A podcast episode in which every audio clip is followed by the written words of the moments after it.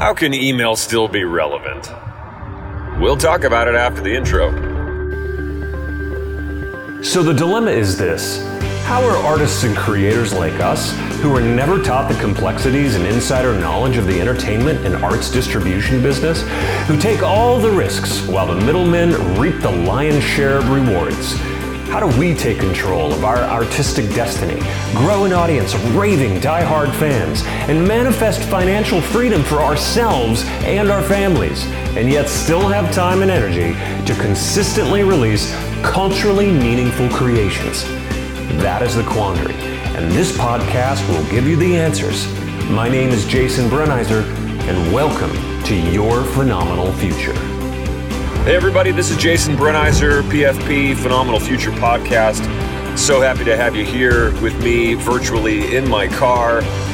Um, I want to talk about email.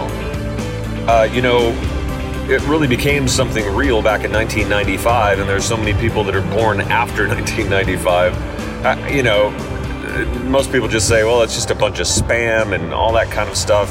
How can it still be relevant to um, well, anybody that needs to get a product in front of uh, potential customers, fans, clients, collectors. You know, we talk specifically about, um, you know, creators here mostly on the PFP podcast, musicians, writers, artists, uh, graphic novelists, etc. And, uh, you know, the biggest thing is uh, there's a lot of content out there. How do you find the people that are going to resonate with your stuff? Um, and how can you let them know when you have something new that comes out? Now, look, you can you can have people like you on Facebook and have a have a billion likes, but if you post something on Facebook, that's not any guarantee that they're going to see it. Uh, more than likely, they're not. Uh, you know, same thing goes with uh, shoot a YouTube video. You pop that up, start talking about stuff, you know, a new offer that you have, a new album that's coming out. And it's useful, definitely. But how do people even know to go to YouTube to look for it? Yes, they can subscribe. But what if they subscribe to 50 different podcasts and you uh, push your video out at, uh, you know, 7 o'clock in the morning on a Monday? And yeah, they get notifications, but are they looking at their phone? At that exact moment when that notification comes through. See what I mean? It's like you're not really in control of who's going to see what and whether they're going to discover what it is that you have to create.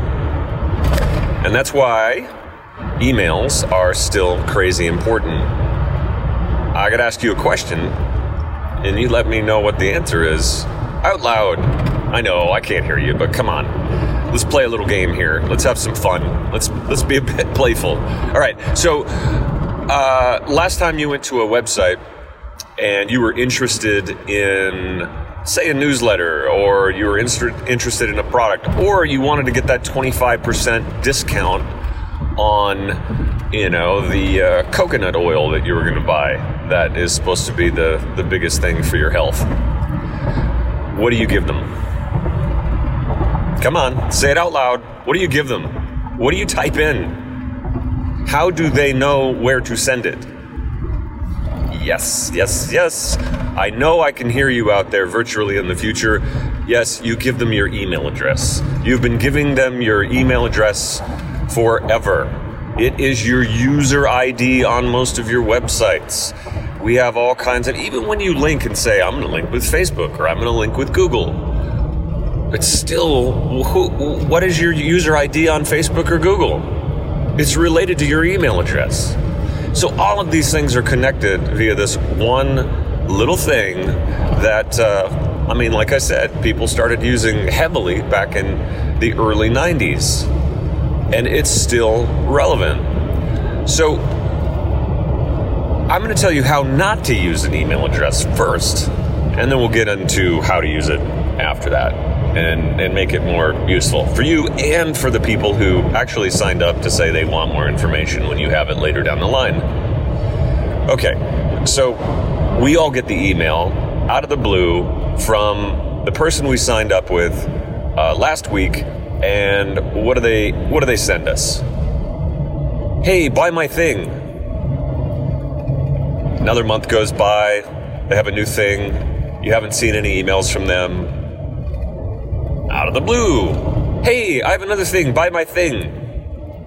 Uh, it's a little bit pushy, right? I mean, we've all seen that kind of stuff. We've all seen these hard sell, yucky, you know, this offer is going away in 20 seconds and if you got to click over right now and and this is the next big biggest thing and you know what i mean right that's it's it's um it's the wrong way to do it it's the wrong way to do it you have it's like a friend calling you out of the blue who you haven't spoken with for 6 months maybe a year and he says hey i'm moving this weekend uh, i know you have a truck could you come and help me move I mean, no planning, right? Two days advance notice, maybe if you're lucky, and you haven't talked to the person in forever. How does that make you feel?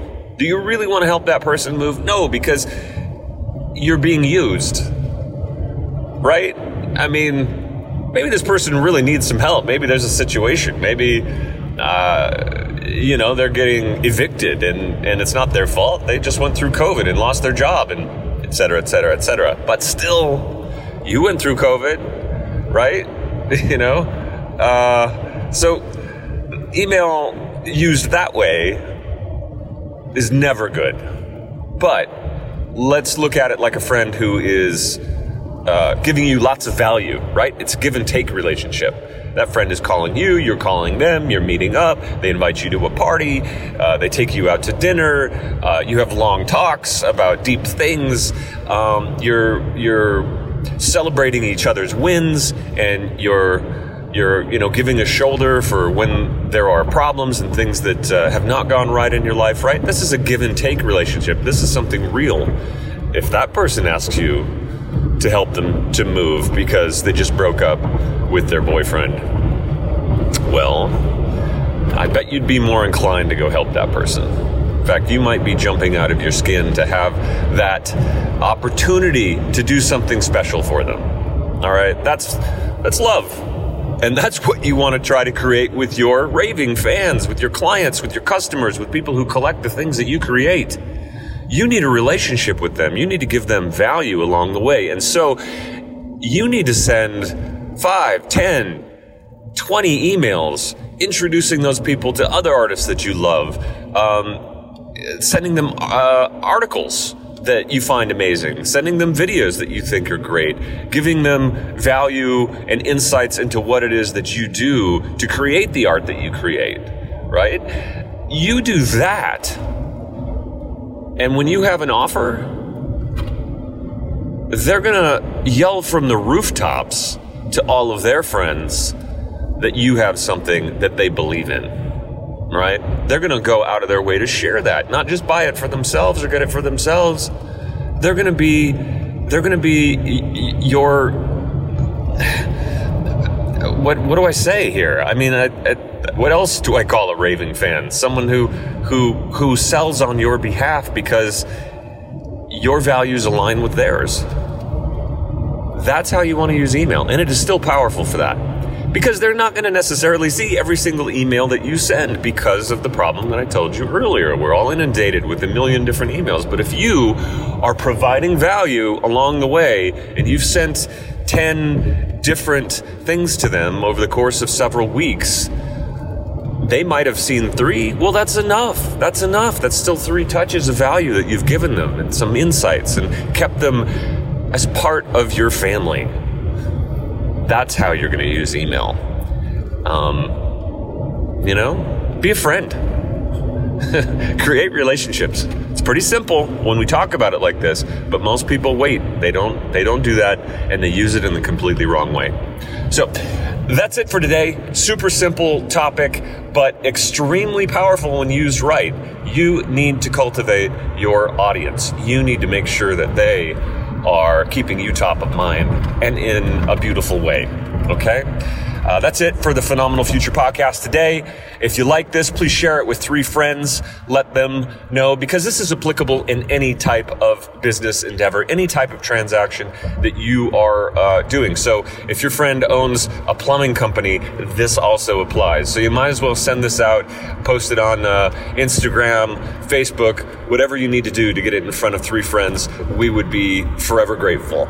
And, uh, well, Thanks for listening to the Phenomenal Future podcast. We will have more for you here in the near future. We're trying to post multiple times a week, and uh, you can always leave comments, and uh, you know we will try to cover topics that you want to hear. All right, thanks everybody. Adios from Texas. You are a phenom a phenom artist, creator, maker, musician, painter, sculptor, writer, storyteller, but most of all, you are a phenomenal human being because I know you conquer fear. You defy age and bridge divides. You connect hearts and bring joy. You grow with purpose to heal your community and you embrace who all of us are becoming. Please subscribe to this podcast or channel to accelerate your success, and please share this episode with three friends who you know deserve a phenomenal future just like you.